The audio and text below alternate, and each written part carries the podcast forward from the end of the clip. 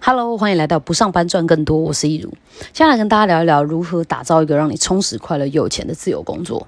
现在的网络科技越来越发达，它不止让远端工作变得可能，也让赚钱的方式变得很多元。再加上社群这个新媒体的出现，它让资讯流通的门槛降低很多。现在的小孩，甚至是我们每一个人，每天都会在网络上看到很多非主流价值的成功典范。他可能是一个网红，可能是 YouTuber，也可能是新媒体作家。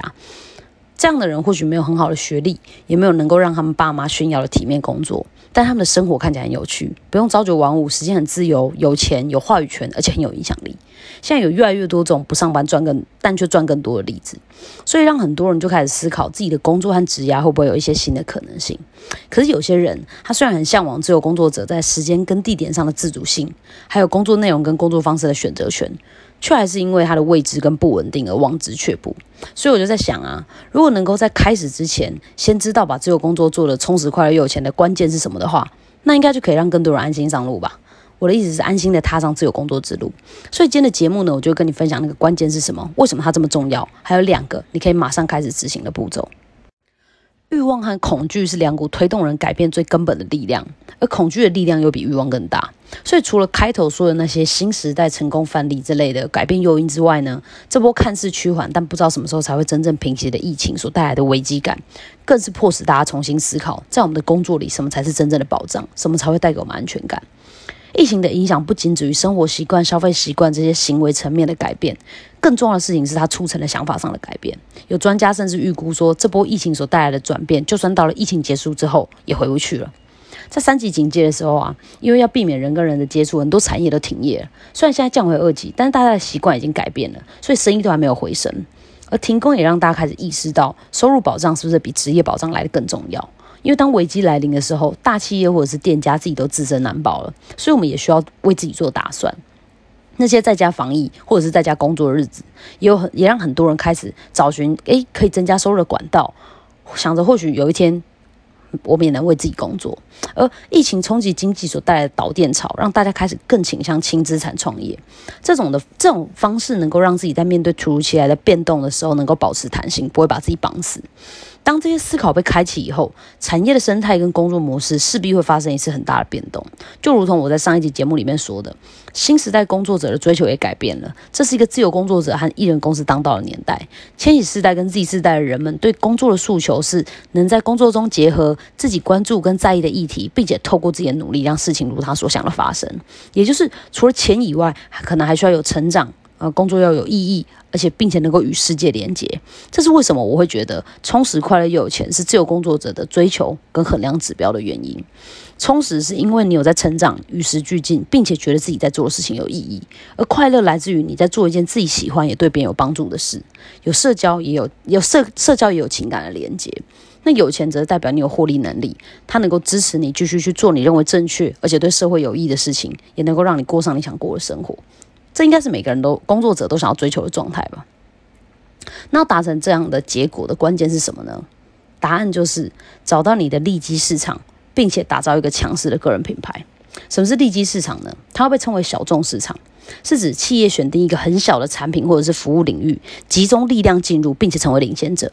从可能从当地市场到全国再到全球，同时建立各种壁垒，逐渐形成一种持久的领先优势。这样做的好处是缩小范围，给出来的内容对受众会比较有针对性。持续给一些对受众有帮助的资讯，就容易塑造出专业的形象。举例来说，今天你想要用低预算出国去玩，你上网搜寻的时候跳出了两个部落格，一个人是美妆、旅游、美食都写，那另一个人是专门写小资族环游世界的内容，包含怎么买机票啊，要怎么规划行程啊，还有一些。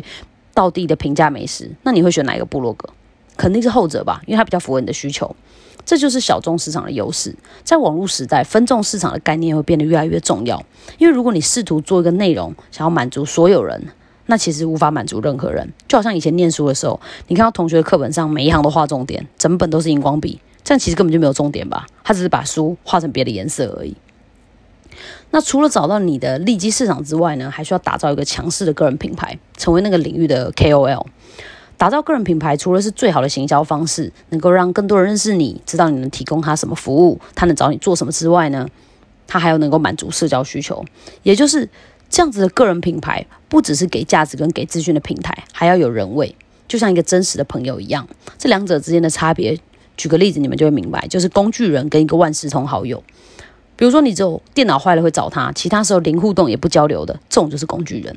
但是你们如果会很常看到彼此的生活，有深度的交流，而且他还刚好会修电脑，诶，那这就是一个万事通的朋友。我们很容易就会摒弃一个资讯。但是我们很难断开情感的连接，所以强势的个人品牌就是那种时常出现在受众的身边，能够带给他们乐趣、价值，还有他们所需要的资讯和帮助的那种存在。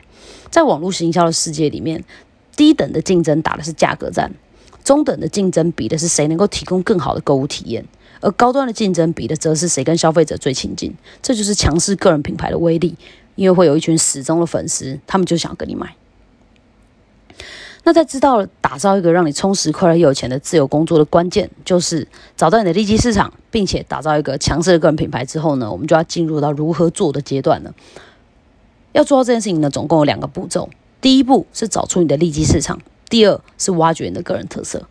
在找到你的个人利基市场的这个部分呢，在内内容电力公司这本书里面有推荐一个方法来帮你找到你的甜蜜点，就是画出两个相交的圆形。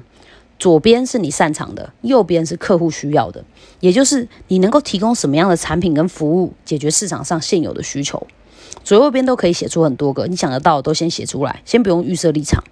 然后呢，我自己把这个图稍微改良了一下，让它可以缩小范围，也就是在左边这个圈，你擅长的这个圈底下加上你喜欢的这个条件，就是你在做这件事情的时候，你会开心，会有热情的。在右边这个圈，也就是客户需要的底下加上立即并且迫切，指的是它是一个现在就存在的市场需求，而不是为了未来世界做准备的那一种。这样这两个圈的交集范围就变小了吧？应该可以找出你的甜蜜点，但还没结束，最后要在这个甜蜜点上做出一个跟现有的大众市场之间的差异化。这样才会产生出你的利基市场。举例来说，你选出来的可能是健身市场，这个市场虽然很大，但它现在也已经是一个大红海了，已经有很多这个方面的 KOL，你根本就追不上。与其跟他们干到头破血流，不如你另辟新道路。所以呢，你就做一个呃老年人预防肌肉流失的，或者是女性增肌的，又或者是术后恢复肌力的训练等等，这就是小众市场的例子。或者是像我上面提到的那个例子，旅游是一个大众市场，但小资主环游世界就变成一个比较小众的市场了。也就是说，在相同的主题之下，大主题瘦身、旅游、健身这种大主题之下，你独特的主张是什么？你就独特的主张可能是同班美食瘦身，可能是欧洲深度旅游之类的。你需要从中找出属于你自己的利基市场。那在找到自己的利基市场之后呢？接下来就是要把它跟你的个人特色结合，变成一个专属于你的个人品牌。我用这样的方式来帮你们解决这样的问题，是这个概念。在《个人品牌获利》这本书里面，作者提供了一个帮助你找出特色跟定位的方式，让你清楚的告诉受众你是谁，你专精于什么，他能找你做什么。也就是呃，运用新媒体来做自我介绍的意思啦。你想象一下。你现在要跟一个陌生人做自我介绍，但你只能够选择三个关键字，并且解释解释原因。那你会选择选择哪三个能够代表你的关键字？每个关键字都代表一段经历。那在思考的时候，你可以先多想几个，只要是你想得到的，你觉得很重要的，你觉得能代表你的，或者是影响你很深远的，你都先把它写下来，之后再来筛选。你在思考要如何筛选的时候，要换位思考一下。想一想，当你把这个关键字还有背后的经历说给别人听以后，他会认为你是一个怎样的人？比如说，你写的设计，别人可能会觉就会觉得，哎，你是一个很有艺术天分的人。你写的冲浪，别人可能会觉得，哦，你很阳光。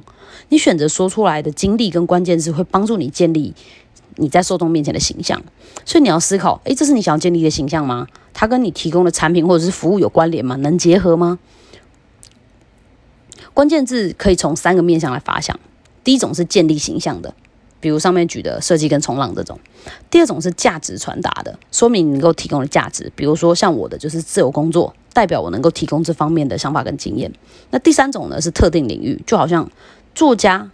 如果你说你是作家，感觉就很广泛，不知道是写什么的。但如果你是你的关键是推理小说，诶，领域就清晰很多。这点就跟利基市场一样，不要害怕缩小领域，要怕的是你连一点点突出的印象都没有。在你找出了三个关键字之后呢，下一步就是把它们浓缩成一个头衔，一个吸睛好记又有你个人风格的头衔。因为在手机阅读的时代，人的注意力只有八秒而已，所以你需要在八秒内让别人记住你。通常头衔都是从身份、